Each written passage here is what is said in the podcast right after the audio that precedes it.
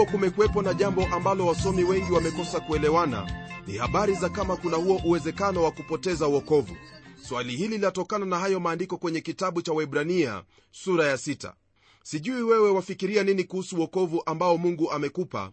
Huenda umefikiria kwa muda mrefu kwamba waweza kupoteza uokovu wako lakini kabla ya kuendelea na wazo hilo ambalo limekuwepo karne nyingi miongoni mwa wakristo hebu kwanza tuyaangalie maandiko kwa umakini kisha tufanye uamuzi wa busara kwa kumtegemea roho mtakatifu.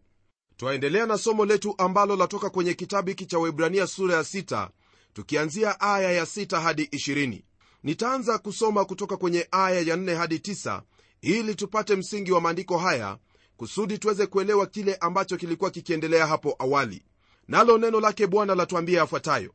Kwa maana hao waliokwisha kupewa nuru na kukionja kipawa cha mbinguni na kufanywa washirika wa roho mtakatifu na kulionja neno zuri la mungu na nguvu za zamani zijazo wakaanguka baada ya hayo haiwezekani kuwafanya upya tena hata wakatubu kwa kuwa wamsulubisha mwana wa mungu mara ya pili kwa nafsi zao na kumfedhehi kwa dhahiri. Maana nchi inayoinywa mvua inayoinyeshea mara kwa mara na kuzaa mboga zenye manufaa kwa hao ambao kwa ajili yao yalimwa hushiriki baraka zitokazo kwa mungu bali ikitoa miiba na magugu hukataliwa na kuwa karibu na laana ambayo mwisho wake ni kuteketezwa. Lakini wapenzi ijapokuwa twanena hayo katika habari zenu tumesadiki mambo yaliyo mazuri zaidi na yaliyo na uokovu sehemu hii ya maandiko msikilizaji wangu ni kati ya yale maandiko ambayo watu wengi wamekuwa na tafsiri tofauti kuyahusu nitaenda kunena kuhusu tafsiri kadhaa na kisha kugeukia ile ambayo ni tafsiri ambayo naamini kwamba ndiyo yahitajika. Kwenye kile kipindi kilichopita nilitajia kuhusu tafsiri hiyo ambayo watu husema kwamba maandiko haya yameandikiwa wale watu ambao wameanguka yani wameiacha imani yao katika kristo. Lakini kama vile tulivyoona pia kwenye kipindi kilichopita tulielewa vyema kabisa kwamba wokovu ambao kristo ametupa ni wokovu ambao ni wa milele nam wokovu huu ndugu msikilizaji ndiyo ambao twapata hakikisho lake katika mambo yale ambayo paulo anawaambia wale warumi kwenye kile kitabu cha warumi sura ya 8 aya ya kwanza akisema maneno yafuatayo. Sasa basi hakuna hukumu ya adhabu juu yao walio katika kristo yesu. Kwenye sura hiyo hiyo anaendelea zaidi kwenye aya ya 33 akiuliza swali lifuatalo kwa ujasiri na hakikisho la moyo. Naye anauliza hivi ni nani atawashitaki wateule wa mungu? Ujasiri huu ambao huonekana hapa unaonyesha waziwazi kwamba kiti cha enzi cha mungu ni sehemu ya kuegemea wale ambao ni wanyonge wanyenyekevu na yeyote yule ambaye amemwendea mungu kwa njia ya yesu kristo. Na wala hakuna kiumbe chochote mahali popote ambacho chaweza kumshitaki huyo maana amefanyika haki kwa damu hiyo ya mwana wa mungu inayotakasa unapoendelea kwenye aya ya 34 hadi 39 kwa ufunuo wa roho mtakatifu paulo anaendelea kwa kuuliza maswali kuhusu hao wateule yani wale ambao wamemwamini yesu kristo. Nam hii bado ni katika sura ya 8 ya kitabu hiki cha warumi. Nitakuuliza usome sehemu hiyo. Hapa twapata hakikisho na thibitisho kuhusu imani yetu katika kristo kwamba hakuna chochote ambacho chaweza kututenga na upendo huo. Pamoja na haya ndugu msikilizaji bwana wetu yesu kristo alinena mambo ambayo yanahusu hakikisho la uokovu wetu. Tazama kwenye kile kitabu cha injili ya yohana sura ya 1 aya ile ya 27 na 28 ambayo yatwambia maneno yafuatayo. Kondoo wangu waisikia sauti yangu nami nawajua nao wanifuata. Nami nawapa uzima wa milele wala hawatapotea kamwe wala hakuna mtu atakayewapokonya katika mkono wangu. Baba aliyenipa hao ni mkuu kuliko wote wala hakuna mtu awezaye kuwapokonya katika mkono wa baba yangu. Rafiki msikilizaji kama vile tumesoma maandiko hayo ni wazi kwamba kristo ananena habari za umilele na siyo habari za muda. Hasa jambo hili mwenzangu yani wokovu halihusu jinsi ambavyo umemshikilia kristo lakini kile ambacho neno la mungu lasema hapa ni kwamba wokovu wako hakikisho lake ni katika mkono huo wa mungu mkono ambao umeushikilia ulimwengu mzima yote yanayoonekana na yasiyoonekana. Tayari nimetajia baadhi ya maandiko machache yanayothibitisha kwamba wewe pamoja nami hatuwezi kupotea baada ya kuzaliwa katika jamii yake mungu. Nam tumefanyika wana kwa imani katika kristo na mara mtu anapofanyika kuwa mwana katika ufalme au jamii yake mungu huyo tayari amepokea uzima wa milele. Kwa sababu hiyo tafsiri ya kusema kwamba mtu yuaweza kupoteza uokovu siyo sawa hata kidogo tafsiri ya pili kuhusu sehemu hii ya maandiko ni kuhusu sarufi au lugha ambayo imetumika. Hasa hii ni kwenye aya hiyo ya sita ambayo yasema kwamba wakaanguka baada ya hayo jambo ambalo laonyesha kuna sharti au uwezekano wa jambo hilo kutendeka. Elewa kwamba mwandishi ananena habari za uwezekano wa jambo kama hilo kutendeka lakini si eti kwamba jambo hilo hutendeka. Kwa mujibu wa sehemu hii ya maandiko iwapo kuna sharti kubwa kwenye biblia basi kwa hakika hii ndiyo sharti kubwa ambayo yapatikana katika maandiko yote. Nami naamini kwamba unakubaliana na jambo hili. Kisha kuna hii tafsiri ndugu msikilizaji ambayo yasema kwamba maandiko haya yananena kuhusu wale ambao hunena kwa midomo kwamba wanamjua kristo lakini sio waumini toka mioyoni mwao au kwa lugha rahisi wao ni wanafiki. Wazo lililopo kwenye tafsiri hii sikubaliani nalo hata kidogo ni kweli kwamba biblia yanena kuhusu hao ambao hunena tu kwa midomo yao lakini katika mioyo yao wao ni mbali kabisa na mafundisho yake kristo yaani wameasi maadili na imani ya kikristo.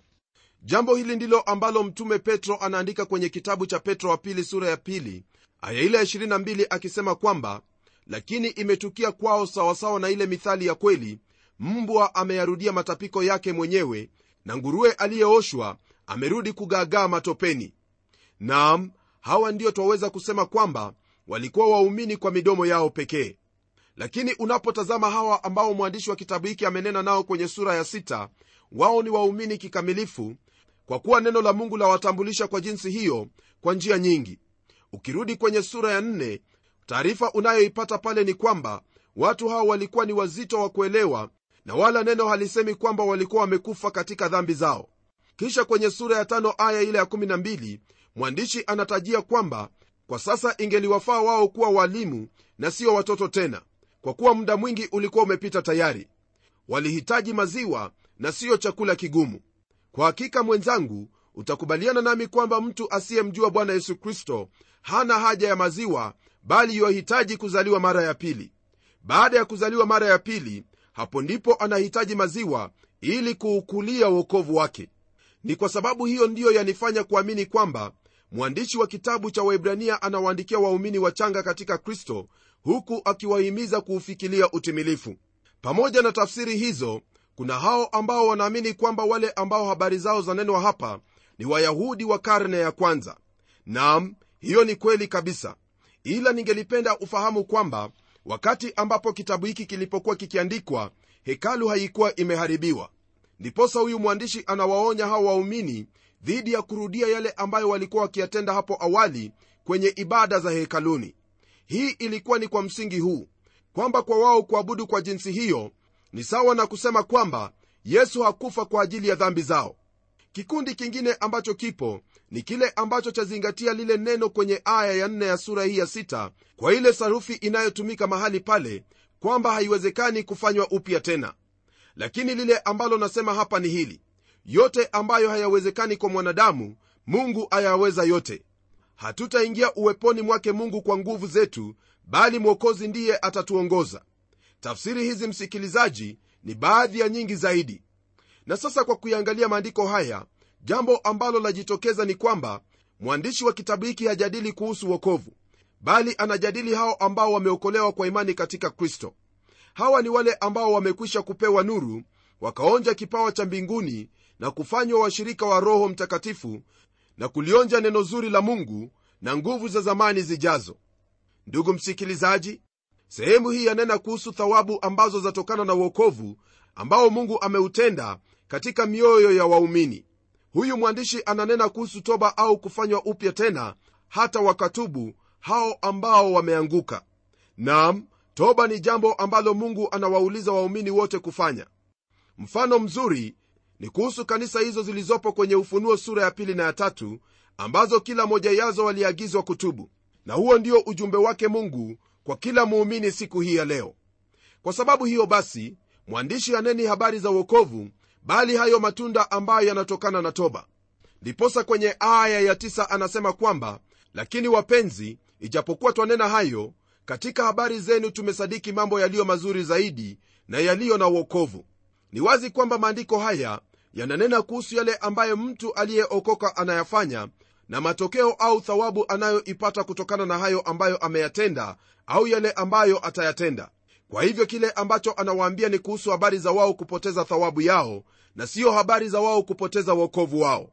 Kuna hatari hiyo ya kupoteza yote ambayo tumeyafanya kulingana na kitabu cha wakorintho wa kwanza sura ya tatu aya ya 11 hadi 15 siku hiyo ya kujaribiwa kwa kazi ya kila muumini ndugu msikilizaji haitakuwa siku ya furaha ila itakuwa siku ya hisia zilizochanganyika. Fahamu kwamba mbele ya kiti hicho cha hukumu cha kristo utasimama wewe ulimwengu wote na malaika wakikutazama. Kisha kazi zako kujaribiwa kwa kila sehemu. Kwa hivyo lolote ambalo walitenda makinika kwa jambo hili kwamba kuna siku hiyo ambayo utasimama mbele zake mungu na kutoa hesabu za kazi yako. Je ulifikiri kwamba wale ambao hawajaokoka ndio watakaotoa hesabu zao? La hasha kwa taarifa na ufahamu wako hao wasio waumini katika kristo hawana haja ya kutoa hesabu zao kwa kuwa tayari wamehukumiwa kama vile neno la mungu linavyotufahamisha kwenye kitabu cha yohana sura ya tatu aya ya 16 hadi 18 kwa maneno yafuatayo. Kwa maana jinsi hii mungu aliupenda ulimwengu hata akamtoa mwanawe pekee ili kila mtu amwaminie asipotee bali awe na uzima wa milele. Maana mungu hakumtuma mwana ulimwenguni ili auhukumu ulimwengu bali ulimwengu uokolewe katika yeye. Amwaminiye yeye hahukumiwi. Asiyemwamini amekwisha hukumiwa kwa sababu hakuliamini jina la mwana pekee wa mungu. Rafiki yangu hiyo ndiyo sehemu ya kila mmoja ambaye hajamwamini yesu kristo. Lakini wewe uliyemuumini kile ambacho utahukumiwa kwalo ni habari za yale uliyoyatenda. Ni kwa msingi huo ndipo itajulikana kama utapata thawabu au la. Tazama kwenye aya ya 7 na 8 nalo neno la mungu lasema hivi maana nchi inayoinywa mvua inayoinyeshea mara kwa mara na kuzaa mboga zenye manufaa kwa hao ambao kwa ajili yao yalimwa hushiriki baraka zitokazo kwa mungu. Bali ikitoa miiba na magugu hukataliwa na kuwa karibu na laana ambayo mwisho wake ni kuteketezwa.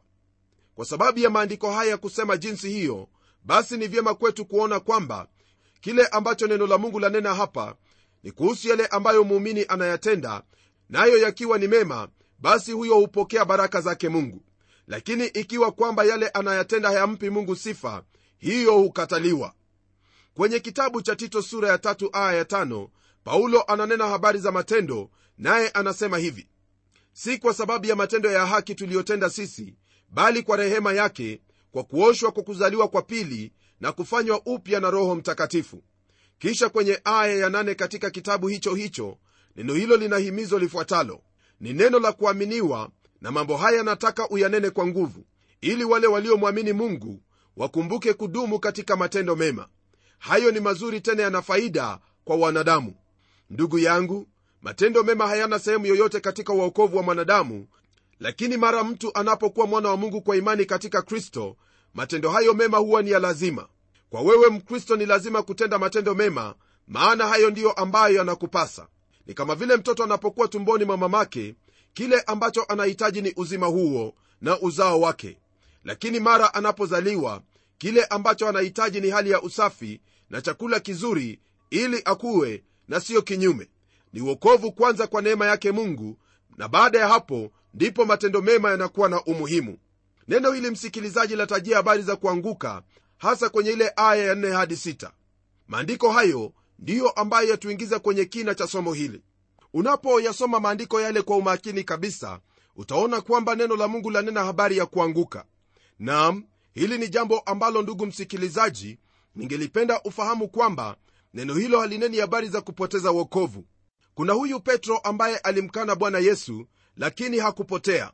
Yesu alimwambia kwamba lakini nimekuombea wewe ili imani yako isitindike nawe utakapoongoka waimarishe ndugu zako. Maandiko hayo yanapatikana kwenye kile kitabu cha luka sura ya 22 aya ile ya 32 na pia kuna wengi ambao walianguka lakini hawakupotea.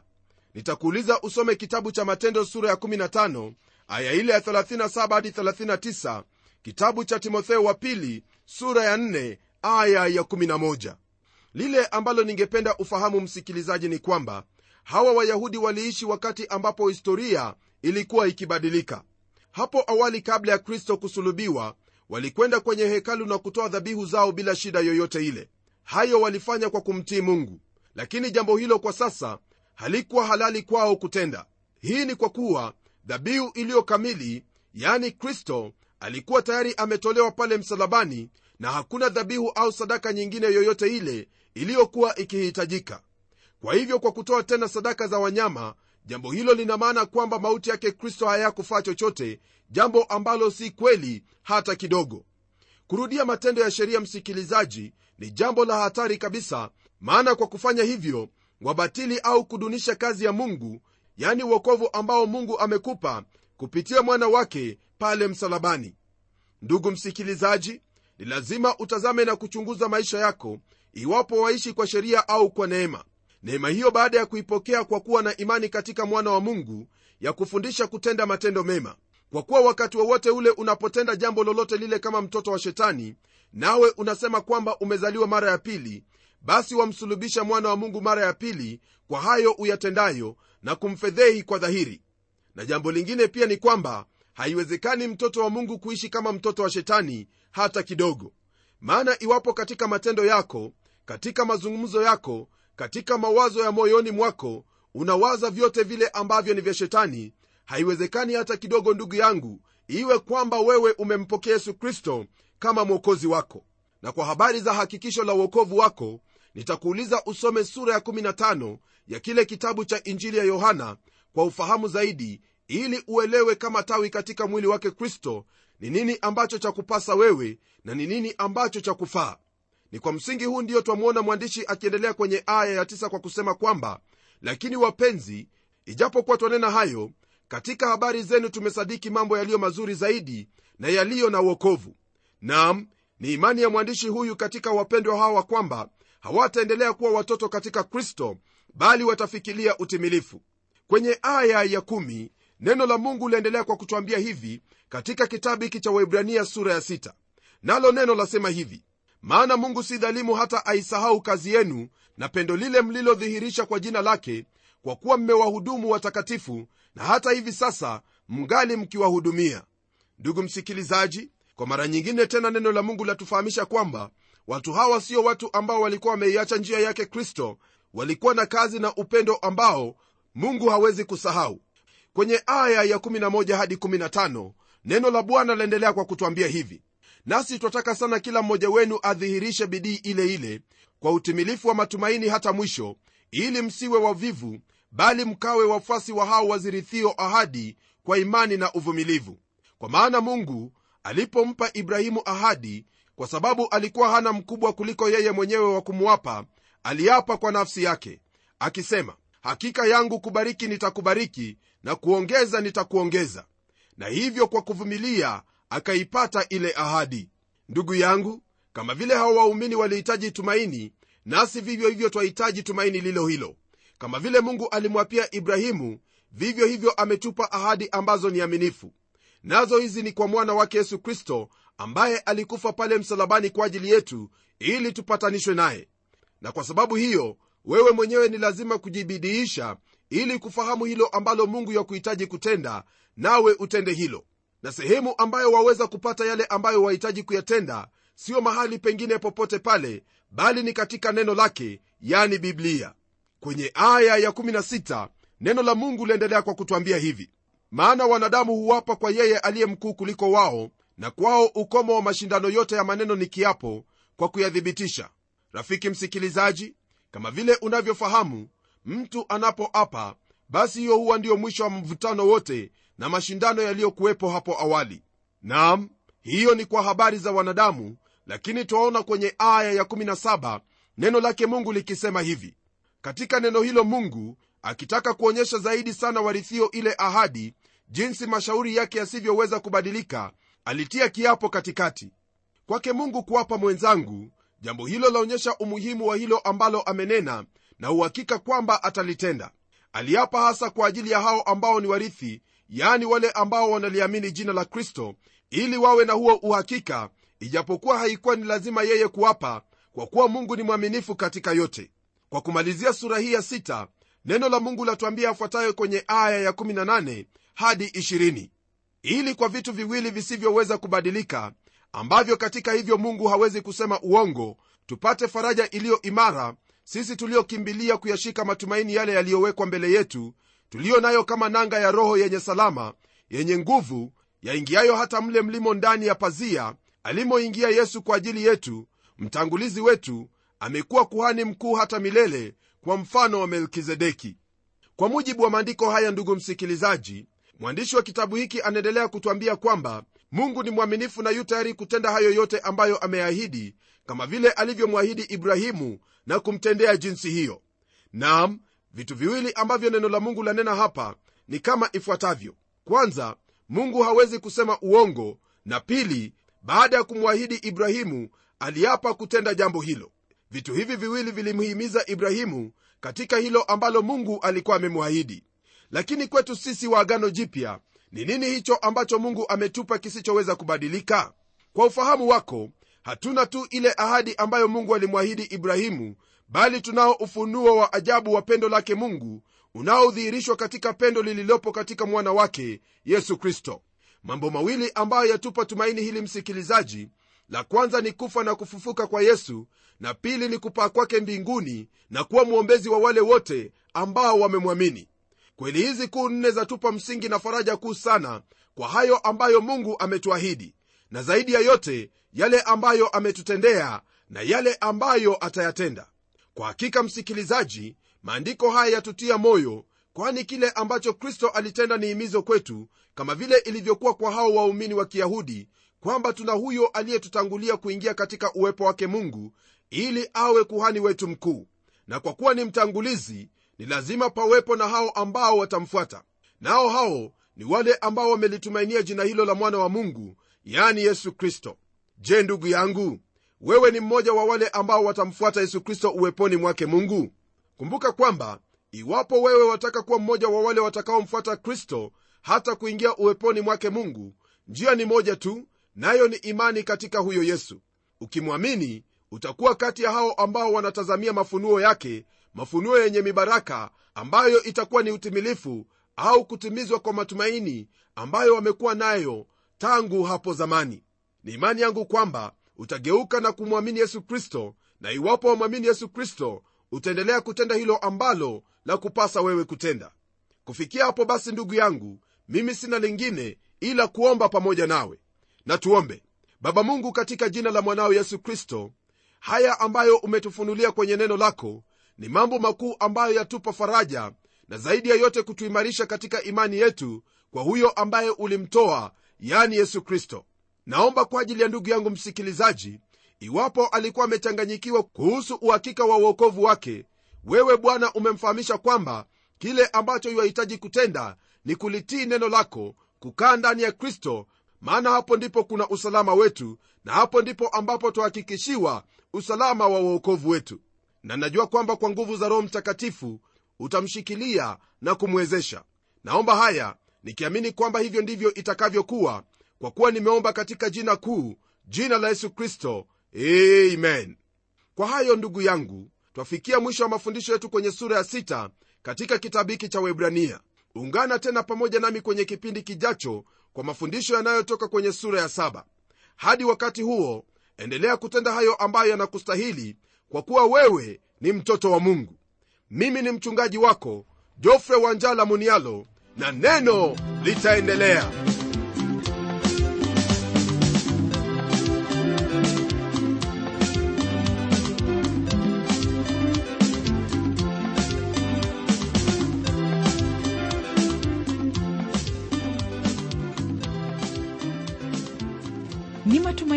kwamba umebarikiwa na hilo neno la bwana na uko tayari kutuuliza maswali yako. Hebu tuandikie ukitumia anwani ifuatayo. Kwa mtayarishi kipindi cha neno transworld radio. Sanduku la posta ni 21514 nairobi kenya. Pia waweza kutumia anwani yangu ya email ambayo ni pomodo at twr co ke na kumbuka waweza kununua kanda ya kipindi hiki ambacho umekisikiza leo. Tumia anwani hiyo hiyo ambayo nimekupa ili tukupatie maelezo zaidi. Na hadi wakati mwingine ndimi mtayarishi wa kipindi hiki pamela omodo nikikwaga nikikutakia amani ya bwana. Neno litaendelea